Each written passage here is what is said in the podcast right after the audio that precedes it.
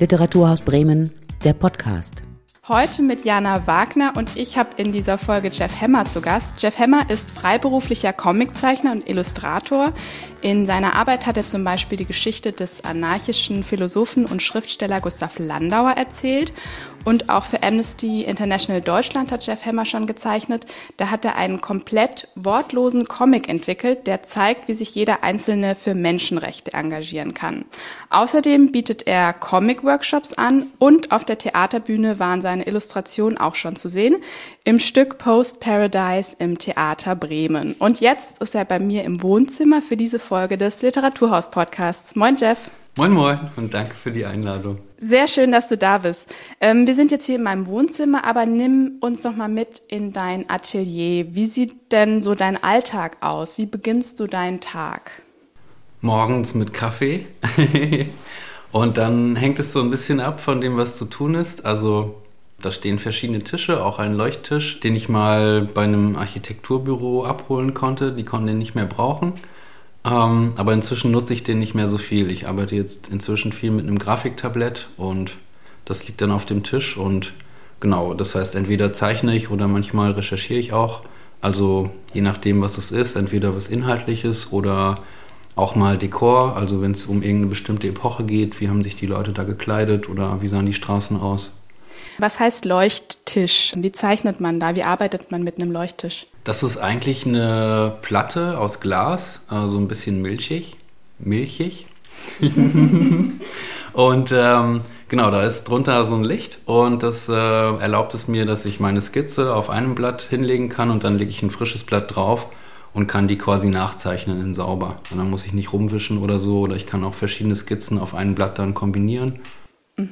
Und wenn man das digital macht, dann entfällt der Leuchttisch und man arbeitet einfach mit dem Computer, mit einem Stift oder wie kann ich mir das vorstellen? Genau, das ist dann einfach ein Zeichenprogramm, was da läuft und das äh, Grafiktablett funktioniert so ein bisschen, wie viele das inzwischen auch von iPads kennen. Also man hat einen Stift und zeichnet dann auf dem Bildschirm und ich kann dann da halt die Skizzen und die Reinzeichnung. Reinzeichnung ist nachher die fertige Linienzeichnung kann ich dann halt auf verschiedenen Ebenen anlegen in dem Dokument und genau die gleiche Art und Weise eigentlich reproduzieren, was die Arbeit angeht, wie vorher auf dem Lichttisch. Und wie sieht dein Atelier aus? Arbeitest du allein oder bist du in einem Gemeinschaftsatelier mit anderen zusammen? Das ist ein Gemeinschaftsatelier mit äh, Stefanie Dürkop und Lena Bartels. Äh, Stefanie malt ziemlich große Leinwände, so 1,40 mal 1,40, eher abstrakt und Lena macht sehr viel Druckgrafik. Und wenn du an deine Arbeit gehst, arbeitest du erstmal mit Skizzen oder wie kommt quasi der fertige Comic, die fertige Zeichnung? Wie, wie findest du dann deinen Weg dahin? Ich bin selber immer sehr lange im Kopf unterwegs. Also ich denke sehr lange über erstmal nach, was erzähle ich da eigentlich und wie läuft das ungefähr ab? Was sind so für mich die, die wichtigen Punkte, auf die ich hinarbeiten will? Also auch so von der Erzählung her an sich erstmal. Und dann kommen da schon erste Bilder. Und wenn ich dann so ein Gefühl habe für das Format, auf dem ich arbeite, also ob das jetzt ein, zwei Seiten nur sein sollen oder was längeres, äh, gehe ich dazu über, dass ich dann Storyboard mache, sehr grob, also eher so für mich als Anhaltspunkt. Das sind dann wirklich so Figuren, wo man, glaube ich, auch nicht so viel erkennt, wenn man nicht in meinem Kopf drin ist. Aber für mich reicht es halt, ich habe dann so ein Gefühl von, okay, das passt platzmäßig oder ah nee, da brauche ich noch ein bisschen mehr Platz oder da ist es zu viel erzählt, da kann ich ein paar Panels streichen. Und dann gehe ich quasi in die Ausarbeitung und mache die Skizzen und die fertigen Panels. Und ganz am Schluss ist dann immer erst die Kolorierung. Okay. Gut, wir haben jetzt so ein bisschen Einblick bekommen, wie es funktioniert. Jetzt will ich so ein bisschen auf deine Inhalte eingehen. Ähm, bei der Arbeit Void. Du hast ja Englisch und Geschichte in Aberdeen in Schottland studiert und das merkt man eben auch bei deinen Zeichnungen, also dass du oft ähm, geschichtlichen Stoff auch verarbeitest. Bei Void, da geht es um den anarchischen Philosophen Gustav Landauer. Kannst du mal ein bisschen was zu ihm erzählen? Wer war Gustav Landauer und wie bist du darauf gekommen? Ja, Gustav Landauer war ein Philosoph, der ist 1870 geboren, hat in Deutschland gelebt und wurde im Mai 1919 ermordet. Er war Anarchist, äh, Anarchopazifist und äh, hat sich aber auch sehr viel mit Theater beschäftigt und als Dramaturg gearbeitet und auch sehr viel geschrieben. Und er ist aber gleichzeitig in der deutschen oder deutschsprachigen anarchistischen Bewegungen seiner Zeit war ja schon auch so eine der Hauptfiguren, was das anarchistische Denken angeht. Er war auch sehr aktiv und ähm, ich habe mich in dem Comic so ein bisschen mit seinen Schriften auseinandergesetzt und auch so das verbunden mit seiner Lebensgeschichte. Und wie bist du auf ihn gestoßen? Kannst du dich daran noch erinnern? Oh, ich habe ihn ursprünglich mal entdeckt, als ich so ganz am Anfang, als ich mich für Anarchismus interessiert habe, so ein Buch gelesen habe, in dem einfach die Gedankenwelt und die Hauptfiguren oder auch Geschehnisse in der Geschichte dieser Bewegung beschrieben waren und der war ja halt auch drin und irgendwie war er mir sehr sympathisch und ich habe dann von vielen AnarchistInnen so Texte halt auch gelesen, immer wieder mal und bei seinen irgendwie immer wieder gedacht, so, ah ja, da finde ich mich irgendwie drin wieder und wollte immer was machen zu seiner Person und zu seinem Denken und ähm, dann war Void irgendwie so die Gelegenheit, das zu tun. Diese Arbeit über Landauer, die gibt's ja nicht nur auf Papier, sondern die gab's auch in Bremen ausgestellt an einer Wand im Bremer Viertel in der Friesenstraße. Mauerwerk hieß das Projekt und ähm, da hat man dann Gustav Landauer gesehen in dieser einsamen Schneelandschaft, wie er auf diesen Fuchs trifft. Was hat dich gereizt, da mitzumachen und deine Arbeit vom Papier auf die Wand zu bekommen? Der Comic ist so ein nicht unfertiges, aber trotzdem so ein Projekt, was immer in so einer Art Wandel drin ist. Also ich ändere immer wieder ein bisschen das Format und auch das Layout, wie ich das dann anlege oder wie ich die Zeichnungen kombiniere. Also ich hatte den ursprünglich mal als Lesung das erste Mal veröffentlicht und da dann die Geschichte angelegt, dass sie auf einem Bildschirm gut funktioniert. Und dann habe ich die Ausschreibung gesehen für die Mauerwerk-Ausstellung und dachte, boah, eigentlich wäre das ziemlich geil, äh, den Comic so weil der nicht so richtig mit Seiten funktioniert, sondern so ein bisschen ineinander übergeht, den auf so einer Mauer machen zu können. Und ich dachte eigentlich nicht, dass ein Comic jetzt da eine große Chance hat, aber dann durfte ich das machen und ähm, ich fand es halt auch spannend. Also in dem Comic geht es halt darum, dass er in einer Schneelandschaft auf einen Fuchs trifft. Er beobachtet den erstmal und geht dann in so eine Art Interaktion mit dem und äh, hat so einen Impuls, sich ganz auszuziehen im Schnee und fällt dann, stürzt sich dann selber in so ein Loch, wo er durch so eine Innenwelt geht und dann am Ende wieder rauskommt und auf einen äh, Freikorpstrupp trifft, die ihn dann ermorden. Und irgendwie so das, was er inhaltlich, worum es geht, ist so ein, so ein Runterbrechen äh, der eigenen Person.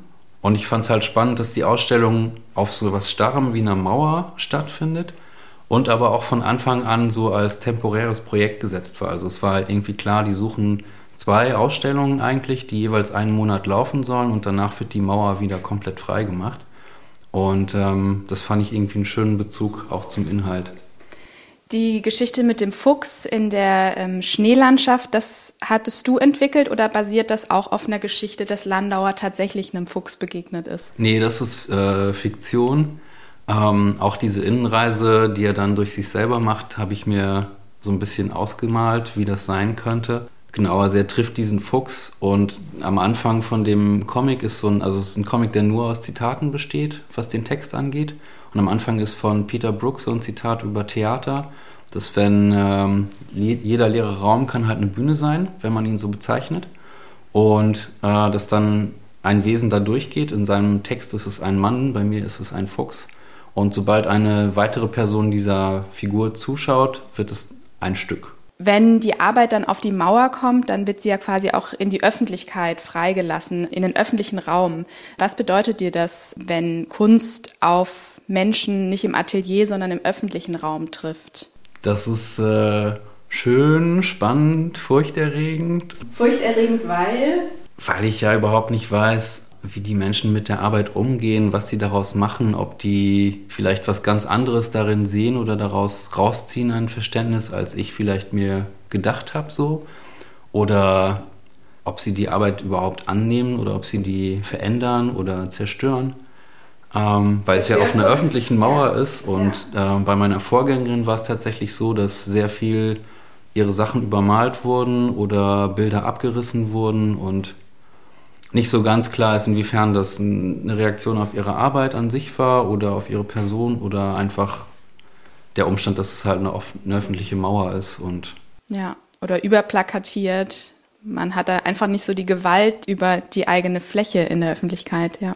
Hättest du trotzdem noch mehr Lust auf Arbeit im öffentlichen Raum oder war das jetzt mal ein Experiment und Nee, auf jeden Fall. Und also furchterregend auch nicht so im, im ganz dramatischen Sinn. Also man, man nimmt halt etwas, woran man selber gearbeitet hat und stellt es irgendwo hin und das ist wie, ah, ich habe letztens so einen Podcast gehört mit ähm, einer Comedian, die auch davon gesprochen hat, dass wenn du mit deinem eigenen Humor auf eine Bühne gehst, machst du dich halt ein bisschen nackig und setzt dich einem Publikum aus. Und ja, meine Erfahrung war aber durchweg positiv und spannend. Also ich finde es halt schön, auch wenn, wenn Menschen kritisch damit umgehen und es mir einfach neue Denkanstöße gibt oder nochmal neue, eine neue Perspektive auf das, was ich gemacht habe. Also von daher würde ich das jederzeit nochmal wiederholen.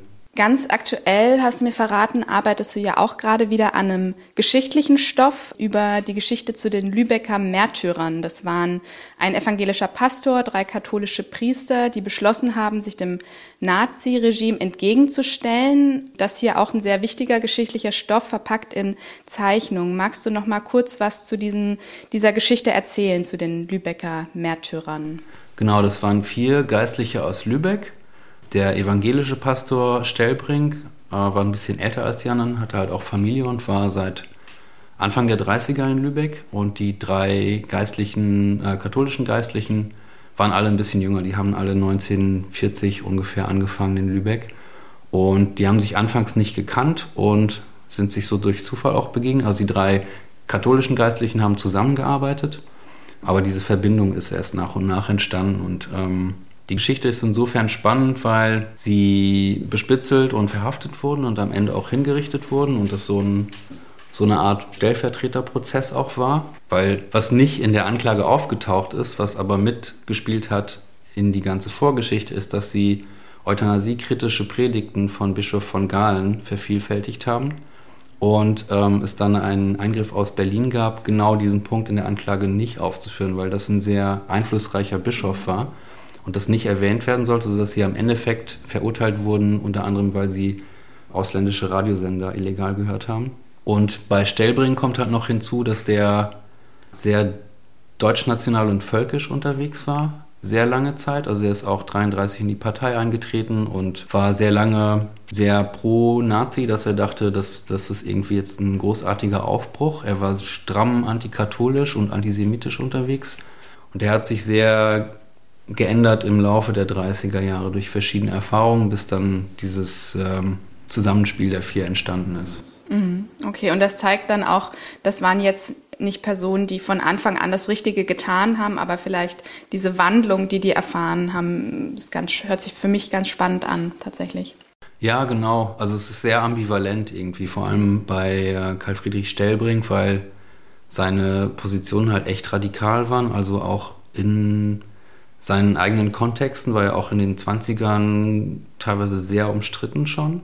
Er hat auch kein, kein Blatt vor den Mund genommen, ähm, weder vor dieser Endzeit noch ähm, währenddessen. Und ja, das ist spannend, sich damit auseinanderzusetzen und auch zu gucken, so, okay, wie weit ist denn dieser Wandel eigentlich gegangen? Was ist gesichert und was wissen wir vielleicht auch nicht? Ähm, und wie setzt du dich damit auseinander? Ähm, wie recherchierst du? Wer sind deine Kontakte? Mit wem arbeitest du zusammen?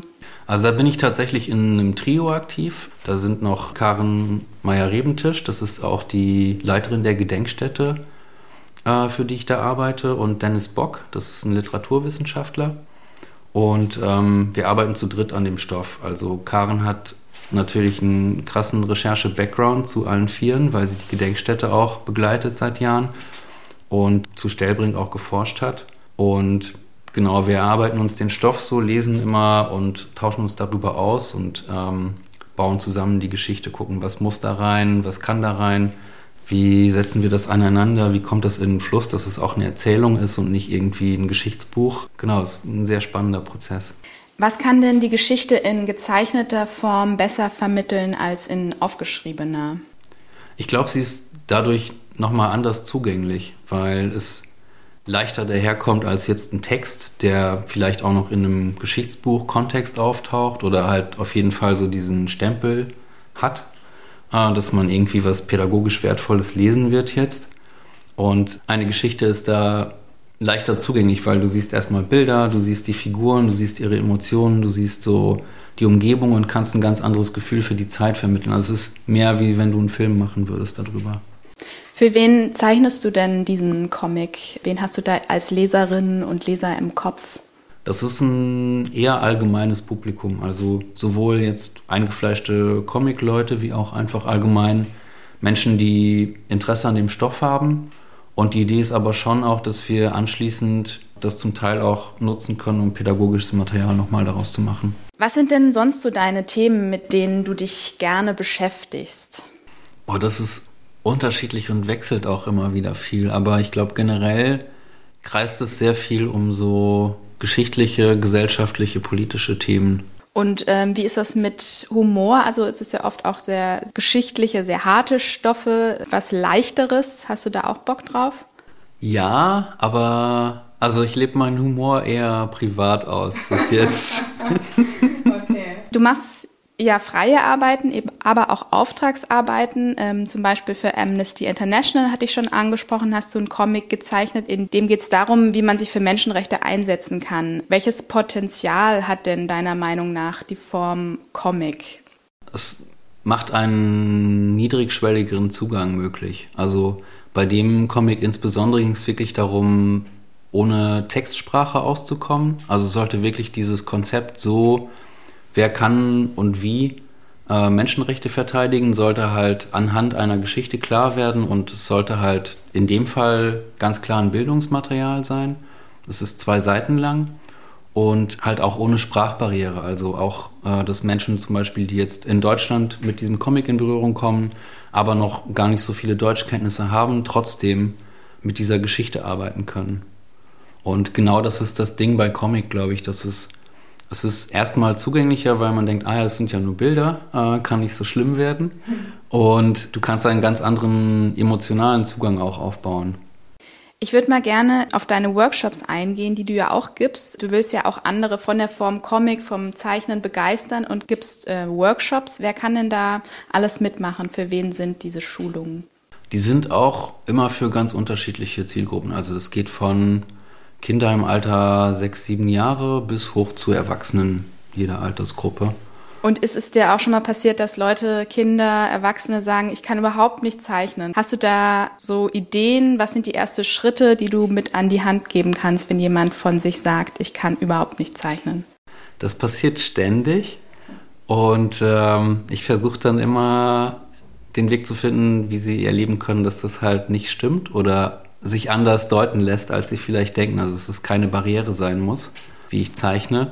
Ich mache zum einen immer so eine Übung am Anfang, die erstmal von einem Kreis ausgeht und wo wir dann damit überhaupt erstmal arbeiten und den Kreis auch gar nicht selber zeichnen müssen, sondern uns eine Münze oder sowas nehmen und dann Kreise quasi mit einer Schablone machen und daraus dann eine Geschichte entstehen lassen. Und allgemein ist eigentlich das, was ich versuche, ist so rüberzubringen, dadurch, dass du eine ganze Seite in deinem Zeichenstil zeichnest, wie auch immer du zeichnest, ähm, kriegt das eine eigene Logik. Und beim Comic ist halt, das Zeichnen ist halt sichtbar so im Vordergrund. Aber eigentlich, was du willst, ist ja nicht, dass du schöne Zeichnungen anguckst, sondern du willst eine Geschichte erleben. Du willst da mitgenommen werden und dich da reinfinden in eine Welt. Und das bietet dir ein Strichfiguren-Comic genauso wie ein fotorealistischer, weil du das als Leserin gar nicht so in Frage stellst, wie das jetzt gezeichnet ist, sondern du bist erstmal interessiert an der Geschichte selber und wenn die dich packt, dann kann das auch mit, äh, mit nur ein paar Strichen gemacht sein und es ist trotzdem super lebendig und äh, nachfühlbar für dich. Und was für Erfahrungen hast du in diesen Workshops gesammelt? Wie haben die Leute dann anschließend ihre eigene Arbeit bewertet? In der Regel gut, weil so dieses, dieses Gefühl muss man halt, glaube ich, einfach erleben, aber du denkst dir eine Geschichte aus oder die entwickelt sich, während du zeichnest. Und ähm, das Geilste ist eigentlich am Ende, wenn du die mit anderen teilen kannst und merkst, okay, die verstehen die, die haben da einen Bezug zu, die mögen das und dass es so ein Feedback aus der Gruppe auch gibt und Bestätigung und auch für dich selber, wenn du das durchgezogen hast und du hast so ein Blatt Papier vor dir liegen, wo das drauf ist, das lässt sich ja nicht wegsprechen oder so, das ist da und es ist real und besonders schön finde ich immer, wenn es eine Möglichkeit gibt im Anschluss oder am Ende vom Workshop, das noch so als Heft zu vervielfältigen, am Kopierer meinetwegen oder anders wie, weil ich finde, das macht auch nochmal so eine Stufe drauf. Also das habe ich selber auch, wenn ich eine Zeichnung fertig habe, ist das ein schönes Gefühl.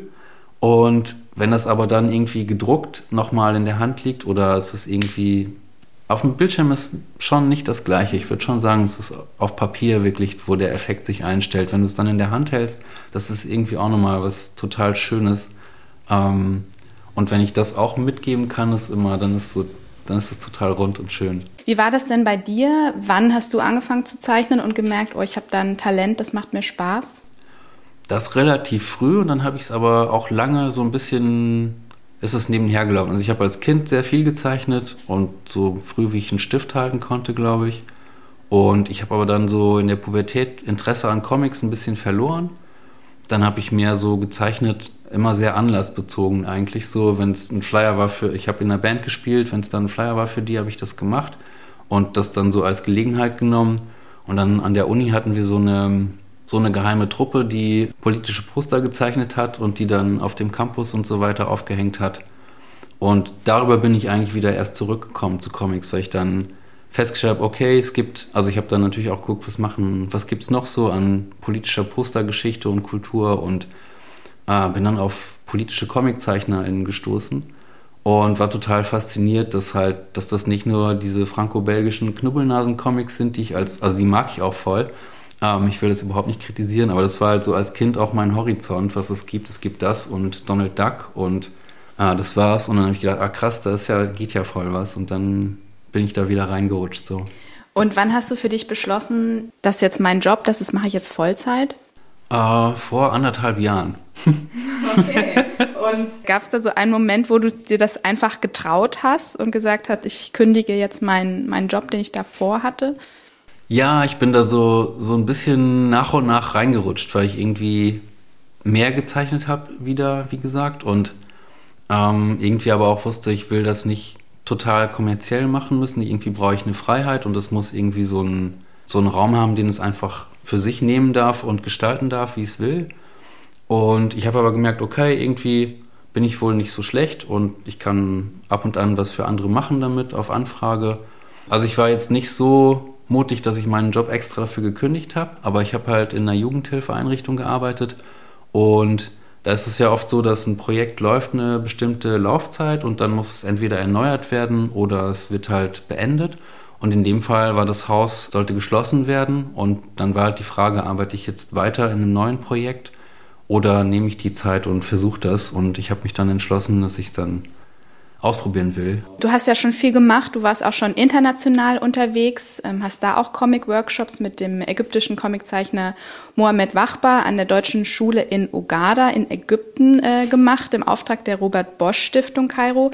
War das für dich ein Highlight, so rauszukommen? Das war auch ein, ein First bei mir. Also es war so ein, das, da bin ich mega dankbar für, weil das so ein Augenöffner-Moment auch war. Also ich war eigentlich in dem Jahr, wo dieser Workshop stattfand, war ich zum ersten Mal zum Comic-Salon nach Erlangen gefahren, einfach so zum Angucken. Und ich habe da Mohammed kennengelernt und seinen Verleger und irgendwie habe ich mich mit Mohammed voll gut verstanden. Und ähm, der Verleger wollte dann irgendwie, dass wir mal was machen, wenn sich eine Gelegenheit ergibt. Und dann meinte er, irgendwann hat er geschrieben halt so, ja, ah, wir haben die Egypt Comics Week im, in Kairo im Dezember und ich fände es cool, wenn du da mit Mohammed einen Workshop machen kannst in dem Kontext. Und das kriegen wir so und so hin. Und dann war ich so, okay. Und dann meinte er, ja, drei Tage. Und ich so, ah, okay. Ich habe bis jetzt immer so sonntags nachmittags mit Jugendlichen in der Einrichtung gezeichnet. Aber okay, ich mache das jetzt. Ich fahre da jetzt hin und probiere das aus. Und es war total, total schön und toll, die Erfahrung. Und danach habe ich dann gedacht, okay, das will ich öfter machen. Und irgendwie traue ich mir das jetzt auch zu. Das heißt, das war quasi sogar der erste Workshop, den du gegeben hast und von da an hast du das quasi als Teil bestätigt bei dir. Ja, das war wirklich so ein, so ein Sprung ins kalte Wasser, weil in der Einrichtung die Jugendlichen kannte ich halt, weil wir im Alltag einfach zusammen gearbeitet haben. Und das war so, dass ich halt sonntags, wenn ich Schicht hatte und da war halt nichts los, habe ich halt ein Zeichenangebot gemacht. Und dann haben wir mal mit Comics gearbeitet, mal nicht. Und wir hatten einmal so ein Wandprojekt gemacht, äh, dass wir eine Wand bemalt haben über ein paar Wochen, immer auch am Wochenende. Aber das war eigentlich auch schon das größte und längste und strukturierteste, was ich so mhm. gemacht habe. Und diese Workshop-Skills, wie hast du dir die dann drauf geschafft? Hast du dann dich mit anderen ComiczeichnerInnen vernetzt oder gegoogelt, wie gebe ich einen Comic-Workshop? oder was war so dein Angang?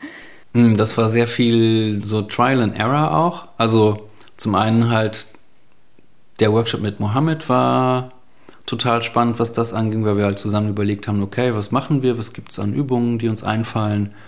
Und so ein paar Sachen hatte ich ja auch schon einfach aus der, aus der anderen Arbeit. Und dann habe ich halt nachgedacht, so, okay, wie, wie könnte man dies, das, jenes angehen? Und manches hat besser funktioniert, anderes nicht so. Das mache ich dann nicht nochmal. Und das findet sich so ein bisschen. Also viel Austausch mit KollegInnen zu dem Thema habe ich eigentlich selten, weil das gar nicht so verbreitet ist, dass alle das machen. Also es gibt einige, die das auch gerne machen. Es gibt aber viele, die auch sagen, ja, Workshop mal alle zwei Jahre, vielleicht ist das in Ordnung, aber die dann sich gar nicht so auch damit auseinandersetzen. Das ist dann eher so was Kurzes. Und hier in Bremen gibt es aber schon einige, wo sich das so nach und nach jetzt auch entwickelt hat, dass wir uns darüber mal austauschen. Wie ist denn so allgemein die Comic-Szene in Bremen? Gibt es da viele oder eher wenige? Wie seid ihr vernetzt? Gibt es irgendwelche Treffen, die wichtig sind für dich? Das ist äh, spannend, weil es auch so eine, also es ist eine erstaunlich große Anzahl an Menschen, die Comics zeichnen in Bremen. Aber das kriegt man immer nicht alles so mit. Also so eine Erfahrung ist und genau daraus kommt es halt, dass gerade auch eine Gruppe existiert, die einen Comicverein gründen will oder der ist auch fast gegründet wo es genau darum geht, äh, dass sich alle, die mit Comics irgendwie zeichnend, schreibend oder rezensierend oder forschend oder in irgendeiner Form unterwegs sind, sich kennenlernen können, sich treffen können und zusammen Dinge auf die Beine stellen können, weil es, also es gibt unglaublich viele, aber es ist alles auch so ein bisschen zersprengt noch. Also dann kennt man hier wen, da wen und die kennen dann wieder neue und andere und die kanntest du nicht oder, also es ist total spannend, wie viele Menschen es gibt tatsächlich. Und die formieren sich gerade so ein bisschen und äh, da ist auf jeden Fall was im Kommen, sagst du. Ja, auf jeden Fall. Okay. Wo soll es denn für dich in Zukunft noch hingehen? Auf welche Projekte freust du dich in diesem Jahr? Dieses Jahr freue ich mich vor allem auf die Arbeit an dem Graphic Novel Projekt zu Lübeck. Und dann mache ich gerade noch so eine Fortbildung, die heißt äh, Künstlerische Intervention in der kulturellen Bildung und findet äh, in Zusammenarbeit mit der Uni Hildesheim statt. Das ist total spannend, weil das so ein Projekt ist, wo, also ich bin der einzige Comiczeichner da, dann gibt es halt Leute aus den bildenden Künsten, aus dem Tanzbereich, aus Theater, also es ist super krass gemischt. Und das ist mega spannend, weil es so einfach durch den Austausch nochmal ganz andere Gedanken zu Workshops auch für mich aufmacht. Also wie kann ich zum Beispiel eine Technik aus, dem, aus der Theaterpädagogik nehmen und auf mein Feld übertragen oder aus Musik zum Beispiel das begeistert mich gerade. Und nächstes Jahr wird es halt noch weitergehen mit der Graphic Novel, weil ich werde da wohl bis Anfang, Mitte nächsten Jahres dran zeichnen und dann soll sie im November halt rauskommen. Und bis dahin bin ich so ein bisschen auf Sicht halt unterwegs, bis ich das durch habe. Okay, dann sind wir sehr gespannt auf deinen neuen Comic und ähm, für dich alles Gute. Danke, dass du dir Zeit genommen hast. Jeff Danke auch. Das war Literaturhaus Bremen, der Podcast.